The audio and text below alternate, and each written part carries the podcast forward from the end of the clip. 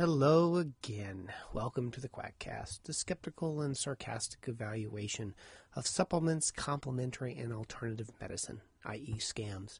This is brought to you, as always, by the Persiflager's annotated compendium of infectious disease facts, opinion, and dogma, your Uber hyperlinked electronic guide to infectious diseases at pusware.com, where you will also find the Persiflager's Puscast, a review twice a month of the infectious disease literature, now CME accredited.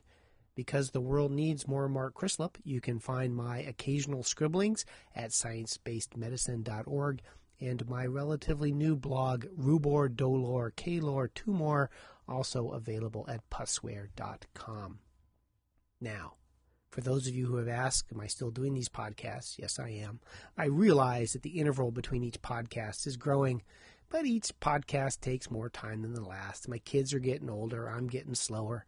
And when my youngest is off to college in seven years, I expect I will have more time for podcasting, or probably getting a second job at Burgerville based on the current economy. First off, reader mail. One listener commented that meat does indeed contain vitamin C, and that is true for the most part.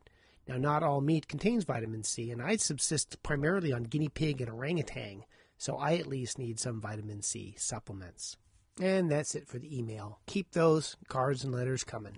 Now, on to the podcast. This Try by Octasepta annual podcast is on energy therapies. Now, there are a wide variety of energy therapies and different kinds of energies in the field of scams.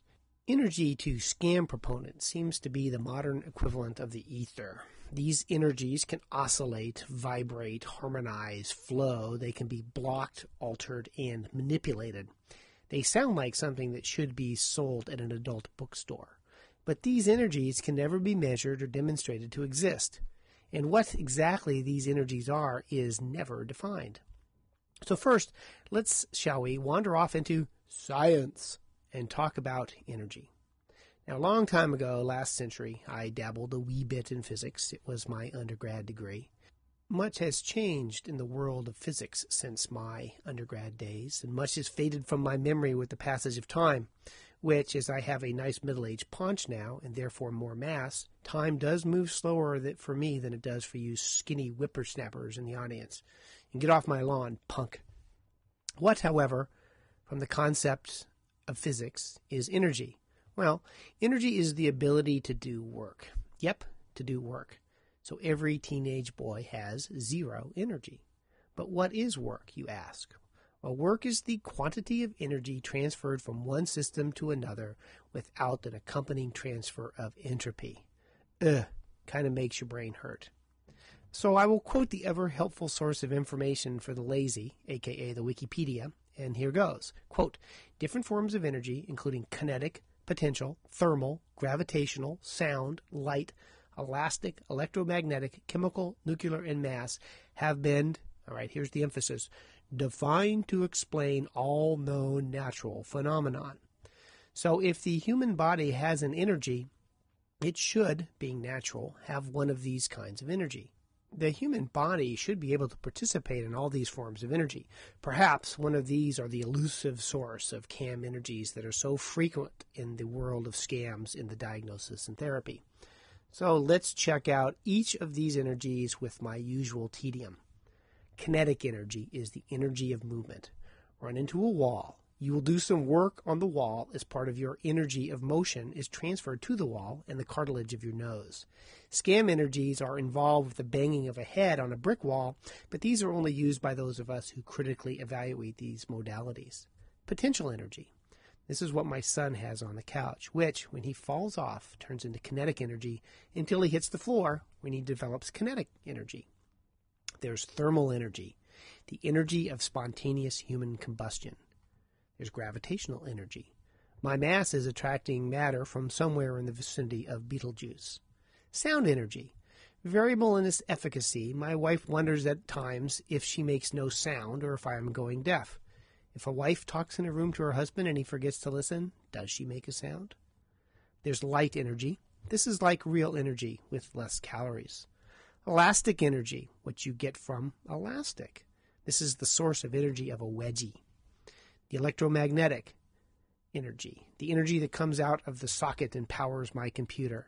Chemical energy. Now, this is mostly what powers us the energy in chemical bounds that is stored in fat. I have more energy than you, and ATP.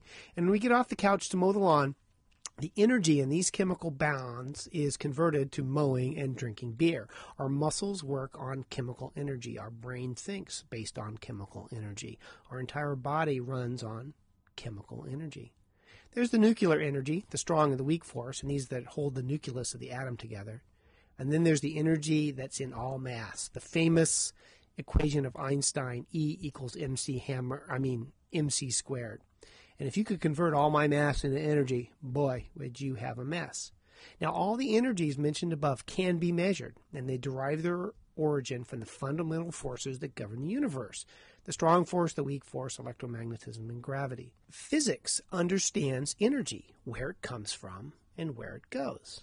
And then there is this dark energy, what powers Morrissey and some of the older Cure songs.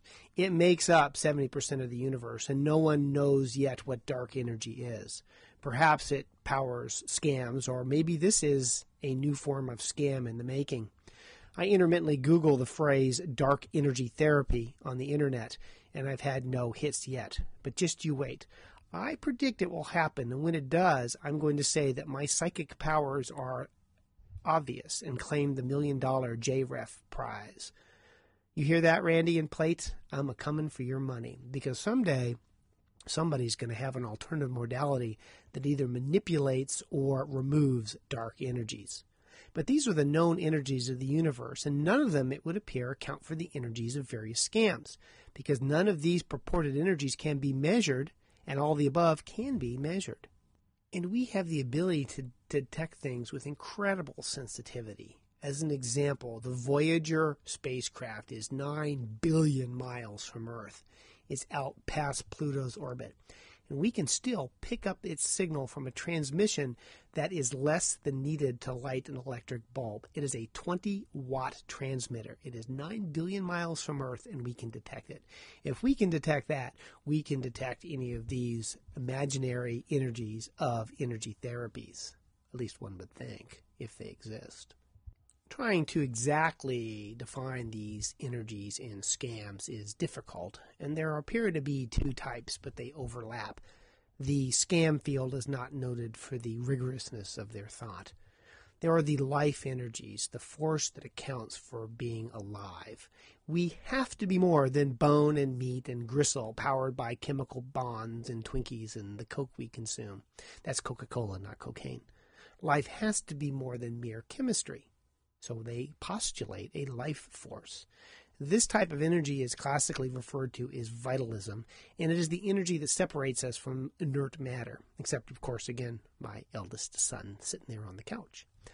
There are energies that flow through us. These, like ki or chi or however the hell you pronounce it, every time I say this, somebody writes me a letter, corrects my various pronunciation, and the Wikipedia gives more spellings depending on its culture. So, Instead of calling it worthless Chinese energy construct piece of crap, I'm going to keep it simple and keep calling it chi. Live with it. And then there's the innate intelligence, IQ 10, of chiropractic. As a commentator on the science-based medicine blog said, quote, innate intelligence, while it does come off sounding quite hokey, duh, is really just a construct used to explain away an as of yet unexplainable force that certainly exists, end quote. So there has to be something that makes us alive. Well, he got the first part right. Now, there are energies also that surround us. These tend to be auras, and these are energies that can be sensed and manipulated by therapeutic touch practitioners. Examples of this energy healing include Reiki, the energy manipulated by therapeutic touch, and the other innumerable energy therapies that are based on forms of energy that cannot be measured and cannot exist under the current standing of the physics of the world. What process is generating the energy of these alternative modalities? Energy, as a rule, has to be created from some physical process, and there is not a special, unique intracellular furnace that makes a new and undiscovered form of energy that powers the ki or the field manipulated by therapeutic touch or innate intelligence except, of course, Superman, who, as I understand it, can convert sunlight into nuclear power. I once saw a drawing of the process in some journal or other. I think it was The Adventures of Superman. I don't quite remember the specifics and cannot find the reference on Medline, but Superman can convert energy of the yellow sun into a unique energy. But not everyone can be Clark Kent. So, if you are picky about physical processes, then you understand the source of energy, you quickly realize that these energies are crap, total crap, that makes no sense physically, and are probably, being an Occam's razor kind of guy, the result of humans' inexhaustible ability to fool themselves and others.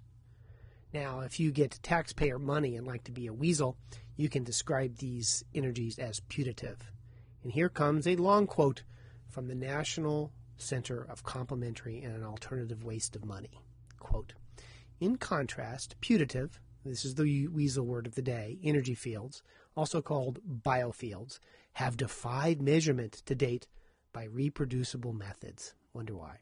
Therapies involving putative energy fields are based on the concepts that human beings are infused with a subtle form of energy so subtle that no one can detect it. This vital energy or life force is known under different names in different cultures, such as qi in traditional Chinese medicine. The vital energy or life force proposed to regulate a person's spiritual, emotional, mental, and physical health, and to be influenced by the opposing forces of yin and yang. Sounds like a kung fu fight. In traditional Chinese medicine, a whole medical system that originated in China it is based on the concept that disease results from the disruption of the flow of qi and imbalance in the forces of yin and yang. Practices such as herbs, meditation, massage, and acupuncture seek to aid healing by restoring the yin and yang balance and the flow of qi. Qi in the Japanese Kampo system, doshas in the Ayurvedic, I can never pronounce that, medicine system, which is from India. It aims to integrate the body, the mind, and the spirit to prevent and treat disease. Vital energy is believed to flow throughout the material human body. Madonna would like that. But it has not been unequivocally measured by means of conventional instrumentation. Nevertheless, therapists claim that they can work with this subtle energy, see it with their own eyes, and use it to effect change in the physical body and influence health. End quote. That is your tax dollars in action, or perhaps the single word inaction or lack of action. Some jokes just work better on the printed page.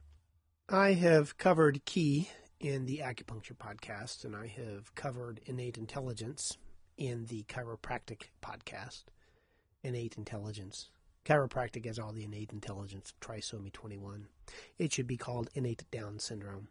By the way, since I'm sure I will get a letter or two from the above comment, I am named in part after my trisomy 21 uncle Alden much to the delight of my brother, who always makes a point of mentioning it. So, let's cover two energy therapies here Reiki and therapeutic touch. Reiki first. The history of Reiki. So many of these alternative modalities have an origin story that's more akin to the writing of a poem or a song. Rarely do they have any grounding in the understanding of science.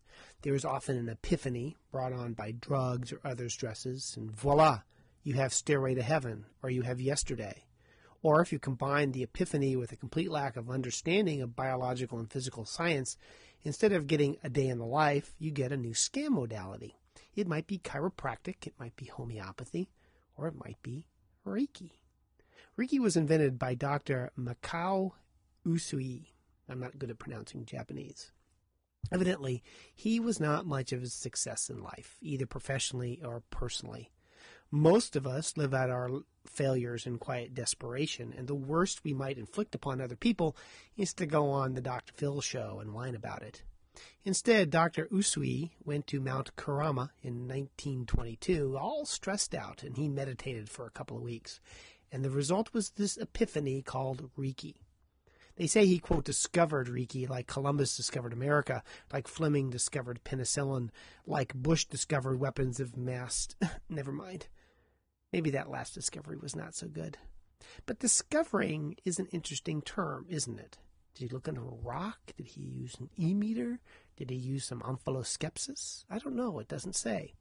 I think you discover reality and you don't discover fiction. What he had was a mystical revelation one does not discover mystical revelations. but saying he discovered it gives it the patina of scientific respectability that saying God told me lacks. Discover makes it sound like he did experiments, measured outcomes, reviewed some data, and found a new phenomenon. What did he discover? He discovered, quote, healing without energy depletion, unquote. Why am I somehow reminded of the movie Doctor Strange Glove? Anybody want some fluoride in their water? So, what was this great insight? That there is a universal life energy. Not that again. Another goddamn life energy. Can't these people come up with something new? Come on, life energy. Okay, they have a life energy. So does chiropractic. So does acupuncture. Everybody has a life energy. What is this life energy doing? It's supporting the body's innate healing. They all do that. In other words, it does nothing. You can take away the support and the body does the healing just as well. Thank you very much. And this is the new buzzword. It supports. I see it on TV. The product supports breast health or supports the immune system or supports the prostate. And I have no idea what that means. It's medicine as a jockstrap there is also, I think, reflects a difference between scam and reality based practitioners. The unstated assumption of scams that there is a baseline for people that is perfect health, and that to be unhealthy is unnatural and must be the result of something gone wrong. I see health as a relative state, that the human, being a hodgepodge of evolutionary compromises and variation, is a, in a sea of germs, trauma, and cholesterol, is lucky to have good health. Our health is usually not perfect, it's just good enough. And it certainly does not need support. Again, from the NCCAM, Reiki is based on the idea that there is a universal energy that supports supports the body's innate healing abilities. Practitioners seek to access this energy, allowing it to flow to the body and facilitate healing. Unquote. So what do they do? Here is what they do. Quote, in a Reiki session, the client lies down and sits comfortably, fully clothed. The practitioner's hands are placed lightly or just above the client's body, palms down, using a series of 12 to 15 different hand positions. Each position is held for about two to five minutes until the practitioner feels the flow of energy, experiences sensations such as heat or tingling in the hands, has slowed or stopped. The number of sessions depends on the health needs of the client. Typically, that practitioner delivers at least four sessions of 30 to 90 minutes each. The duration of Reiki sessions may be shorter in certain healthcare settings, for example, during surgeries. End quote. Practitioners with appropriate training may perform Reiki from a distance. That is, those who are not physically present in the clinic or office. That's pretty good. That's what they do. They just stand there, they put their hands on you, and they wait around. Can you imagine standing around with your palms on someone for 90 minutes doing nothing? Talk about dull. As the NCCAM says, quote, clients may experience a deep state of relaxation during a Reiki session. Bet your ass they do. I would love to lie down for 90 minutes and nap each day. You have to watch the YouTube video on how this is done. Now, some Reiki masters just sit there with their hands on their patients. Some, in what they call an attunement, they draw symbols in the air and then push them into the patient like some sort of demented mime act without the humor. It's really what they do. They take their finger, they write in the air, and then they make a pushing motion, driving the air symbol in. You really have to see it to believe it. Now, can this Reiki energy be measured? Nope. Never. The energy that they are manipulating has never been able to be demonstrated by objective means. It could be that they have found a hitherto undiscovered mechanism that supports healing, or they could be fooling themselves and others. Which has the better odds, do you think? Is it clinically useful? Well, probably not. But let's see what the published medical literature has to say. I would expect Reiki therapy to have a non specific result lying down, relaxing for half an hour to an hour and a half while someone touches you who's a caring person is going to make you feel better. So I would expect people to feel well non specifically from a Reiki intervention. Let's see what they have. Well, the first is one where they used it for breast biopsy in distress. And they found, much to my surprise, that it did not decrease anxiety. The one thing I would think that Reiki would do. Another study looked at anxiety in breast cancer, a quote pilot crossover trial of Reiki versus rest for treating cancer related fatigue. They found that patients were more relaxed after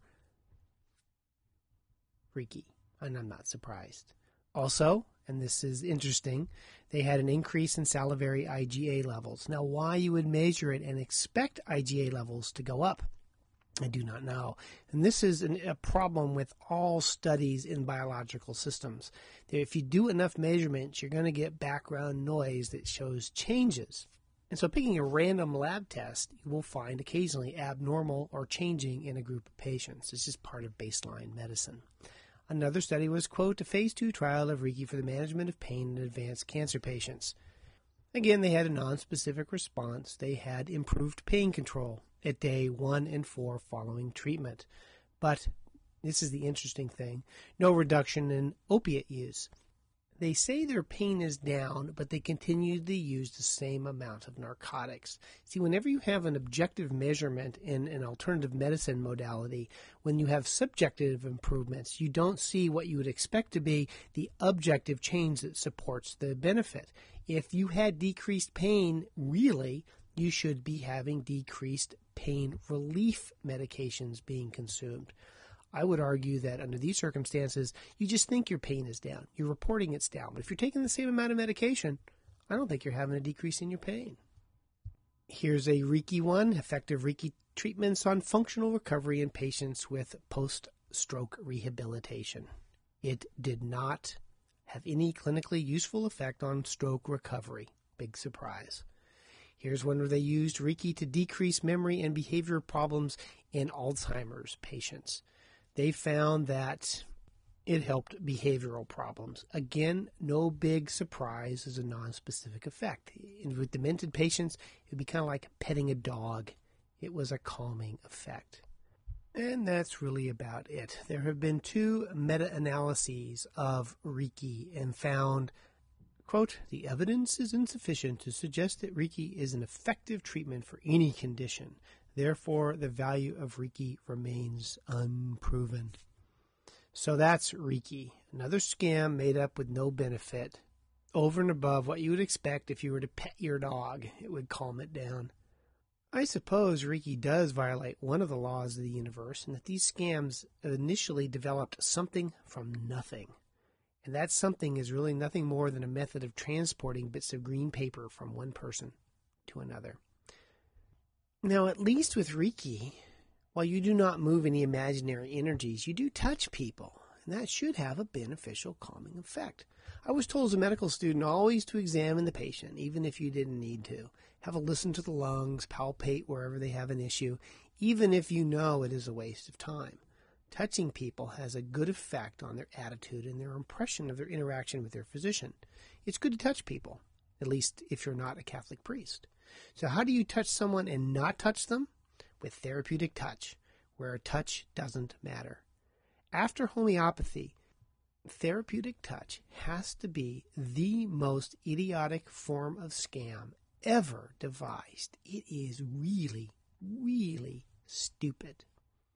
Now, here's the history of therapeutic touch. Doris Krieger is a nurse and an RN and a professor of nursing.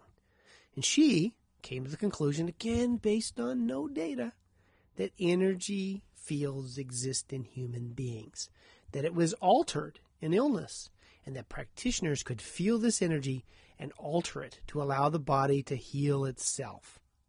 God, I wish I was an alternative practitioner. As a doc, I got to do something. As an ID doc, I have to diagnose and kill some germ or other. I don't get to let the body heal itself. It's like getting paid for the sun rising. And this has been very popular. Evidently, she has taught over 42,000 people how to do therapeutic touch, at least according to therapeutictouch.net. Over 100,000 people have been trained at $250 a pop for the class or $125 a pop for the CD. Man, do I need to get into alternative medicine. I know. You guys are saying, oh, rich doctor complaining about alt medicine. Believe me, medicine's not the lucrative field that it used to be, especially not ID doctor, because currently two out of five patients of mine have no insurance and I don't get paid for them. So I get to work two days a week for nothing. I like to see a scam provider work two days a week for nothing. Now, note in therapeutic touch, they don't touch you, they touch the biofield the fancy schmancy pseudo-scientific term for an aura. They do not touch you. They touch your biofield, and they do it by waving their hands around you. Like I say, at least the Reiki folks actually do a laying on of the hands. Therapeutic touch, they just wave their hands over you and you pay them real money. Do humans have biofields or auras? Not that can ever be measured.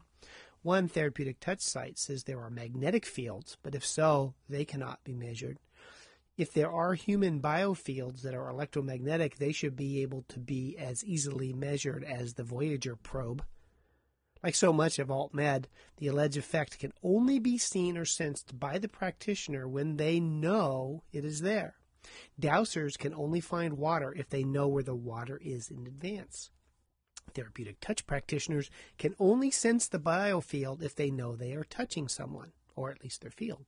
If blinded, they do not know where or if or whether there is a biofield, and the ability to sense it disappears. Now, the plausibility of therapeutic touch, from what we know the way the world works, is nonsense. There are not energy fields that are altered when people are ill, and they cannot be altered by human interaction. Nobody has ever been able to consistently find a human aura. Or is there? Perhaps with an experiment, we could see if humans have fields that can be detected. And what would you need for such an experiment? A PhD, an MD, an RN, a professor somewhere? How about a fourth grader? That's how old Emily Rosa was at the time. She was nine years old and in need of a science project. So, what she did is she had therapeutic touch practitioners put their hands through holes in a cardboard partition and tell her which hand she was placing her hand over, the left or the right. If they could detect an energy field, they should be able to tell which hand she was holding her hand over. And the answer, of course, was they couldn't detect the field. In fact, they were a little worse than chance. Are you smarter than a fourth grader? Not Doris Krieger. Emily went on to get this published in JAMA, and I think once you have an 11 year old demonstrate conclusively in a great school science project that your basic premise is not true, it is time to quietly leave the theater. So, what about the basic science or clinical trials to support waving your hands over someone can aid in healing? Maybe the theory is wrong, but it works due to some unforeseen mechanism. Could you postulate in advance that therapeutic touch would have benefit? I can think of two areas where you could get benefit from therapeutic touch. One, if you waved your hands vigorously, you could cool someone with hyperthermia. And two, if you lived in mosquito country, you could shoo away the mosquitoes, indirectly preventing malaria or dengue. So I can see at least two potential benefits of therapeutic touch. What about the published literature? Mm, so let's go through the basic science and clinical literature on the efficacy of therapeutic touch. I suppose that the first one we should mention, of which much brouhaha was made over, was in the Journal of Alternative and Complementary Medicine. By the way, all these articles are published in third and fourth tier journals. There are no therapeutic or Reiki studies published in high quality peer reviewed journals. This one looked at therapeutic touch and it stimulates the proliferation of human cells in culture. They conclude from this study where they took two types of cells, one of which they waved their hands over and one of which they didn't, that those that they waved their hands over proliferated more. They concluded that therapeutic touch may stimulate cell growth. Now, I refer you here to Respectful Insolence, one of the best blogs out there, for a discussion of this paper, which is far more erudite than I could ever manage. It appears that what they did in this article was that the data was analyzed with statistical analyses that were inappropriate, and that when they used appropriate statistical analyses, the results were not significant. When the meat of the data is evaluated, It looks more like the random variation one sees in biologic systems than a true effect. I will tell you that once you start talking statistics, my brain's not big enough to help. I took and dropped statistics four times in college. So I'm going to weasel out here myself and refer you to Skeptical Insolence for a review of this study. Now, it may be true. Maybe waving your hands over cells does promote biologic growth. If so, this study will be reproduced by others in other labs and it will be validated, and medicine as we know it will take a radical change. Again, like Reiki, I would expect therapeutic touch to have a calming effect on people. Having an interaction with a caring, compassionate human being makes people feel better, decreases anxiety, decreases pain. Part of being a doctor is pretending that I am a compassionate and caring human being instead of the heartless big pharma shill that I really am. It is so hard living a life of lies. Poor me. So, some of the therapeutic touch studies do show a decrease in anxiety and an increase in well being. This is not a surprise. It doesn't matter be it a therapeutic touch practitioner, a massage therapist, a healthcare professional, a prostitute, or one ape picking the nits off another, an interaction with another member of your species that cares or pretends to care has a beneficent effect. It's the same thing you get when you pet a dog. So I will grant you that therapeutic touch does that, but it is probably not because they are manipulating energy fields. Those of you who've been listening to this podcast and reading the science based medicine entries know that I'm extremely skeptical about subjective endpoints that do not have objective corollaries. Positive interactions with other humans who pretend to give a rat's ass about your pathetic and pointless existence will almost always have a beneficial effect. Is there anything objective to what therapeutic touch can do? I digress here for an idea from the Science Based Medicine blog that I will quote in full because it applies not only to the science of scams, but to the paranormal in general. When you hear homeopathy in this quote, think therapeutic touch or acupuncture or any other scam. This is an important point, so here goes. Quote, viewing the big picture, I suppose I can say there is one useful function that trials of homeopathy serve, and that is to illuminate the deficiencies of evidence based medicine and how our clinical trial system works.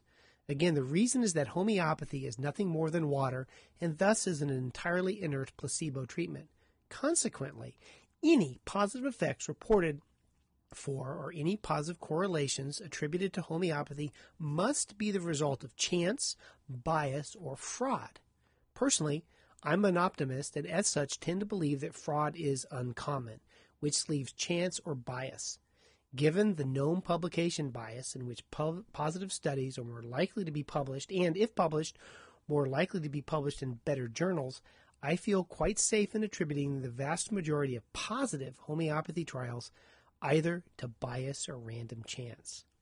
So, homeopathy lets us look at how a community of researchers can generate a body of published papers and even meta analyze them and re meta analyze them in great detail in the absence of any actual phenomenon at all. It's a bit like growing bacteria in a petri dish in which you know there is nothing but agar. The sad conclusion I've come to is that it is very easy for intelligent, thoughtful scientists to see signals in random noise. I fear that an awful lot of published work in sensible fields of medicine and biology is probably just that as well. Homeopathy proves it can happen. The problem is we don't know what's nonsense and what isn't in a given field. It's a warning to scientists everywhere. End quote. Deep thoughts. Often, what you find in the alternative medicine literature is basically scientific pareidolia you see things that aren't really there. Keeping that in mind, let's go through the studies that have looked at therapeutic touch. Of course, there's been meta analyses, and they show therapeutic touch has no efficacy.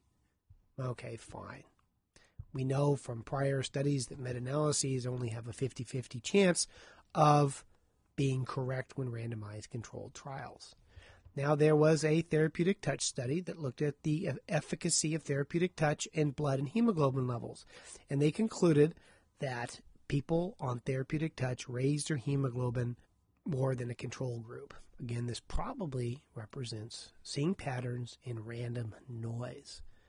The effects of therapeutic touch on biochemical and mood indicators in women in the ever popular Journal of Alternative and Complementary Medicine. They looked at patients who had therapeutic touch and they found a significant decrease in levels of nitric oxide in the experimental group by the third therapeutic touch session. Now, they only had 41 participants in this study, and again, probably finding background noise and attributing significance where none exists. Multi site electromyographic analysis of non contact therapeutic touch demonstrated that there were changes in some of the EMG readings in patients receiving therapeutic touch. When they looked at therapeutic touch and coronary bypass surgery recovery, they looked at six different outcomes length of stay, atrial fibrillation, use of antiemetic medication, amount of narcotic pain medication, functional status, and anxiety, and found that in patients who had therapeutic touch, there was a difference in anxiety scores and length of stay when compared to controls. It was not that much. Several studies have looked at therapeutic touch and dementia and not found that it did much in the way of agitated behavior in patients with therapeutic touch. And therapeutic touch has had mild effects in functional ability in elderly patients with degenerative arthritis, as well as decrease in osteoarthritic pain in patients with DJD. And several studies listed in the reference part show that patients who get therapeutic touch who have cancer are more relaxed and have less anxiety. Another study looked at therapeutic touch and pain in burn patients. They found that they had a decrease in pain subjectively, but no decrease in pain objectively, i.e., as measured by use of narcotics. They also, for reasons that elude me, found that patients who got therapeutic touch had a decrease in their CD8 cells. What does that mean? Probably nothing. And finally, a study showed no efficacy for the treatment of carpal tunnel pain. So, what can you say in summary of therapeutic touch? Well, most of the studies would show that it may decrease pain perception, although not objective pain, and decrease anxiety in patients in the hospital. They're more relaxed from the intervention. Also, to show that you can find significance in random noise if you do enough biomarkers. One will be positive in one study and one will be positive in another. But if you note, no one has ever been able to reproduce in another lab any of these significant changes in the biomarkers found in these studies. Again, if you do enough tests, you'll find random noise that may or may not be significant. Every one of these studies suffers from too small a subject size and, most importantly, a lack of a good placebo control. I think it would be difficult to do placebo control in someone with therapeutic touch, but clever people have come up with placebo control for acupuncture. I think you could probably come up with placebo control for therapeutic touch. If nothing else, putting the patient in a hood and then waving your hands over them or not would be simple enough study to do. So, how do we summarize energy therapies of Reiki and therapeutic touch? There's no biologic plausibility that interactions with human beings has a beneficial effect, that objective changes have never been reproduced, that there are grave methodologic problems in all the studies, that it's unlikely, based upon the biologic plausibility, that any of these studies that have abnormal biomarkers will ever be reproduced, that the objective effects are at best minor, and that neither really work. I would just like to comment here that this has been the most painful Quackcast I have done. I have never read so many crappy studies by people that have little or no understanding of science. It's like when we were kids playing doctor or soldier. Such crap. Rebecca Watson of SGU fame started a website called Crap Based Medicine. Sometimes I wish I had called my podcast Crap Based Medicine instead, but too little, too late. So that's it. We're done. I hope you found this as boring as I did because damn, this is a lousy literature. We're at the end of Quackcast, a review of supplements, complementary, and alternative medicine scams. Brought to you by Pusware LLC, the publisher of the Persiflage's annotated compendium of infectious disease facts, dogma, and opinion at Pusware.com. We are also find the infectious disease Puscast, a review of infectious diseases twice a month, free CME. Don't forget my infectious disease blog there, Rubor, Dolor, Calor, Tumor. And I'm also a participant in the Science Based Medicine blog over at sciencebasedmedicine.org. This is copyright 2008 under the Creative Commons. The references are on the website. Send your hate mail, spam, and questions about quackery to know it all at quackcast.com. I may or may not answer them. As I'm sure you know, I'm terrible at answering emails but I do one of these days. Otherwise, the music is by my son when he was 12, improvising on the guitar. And as always, take care. Goodbye, guys.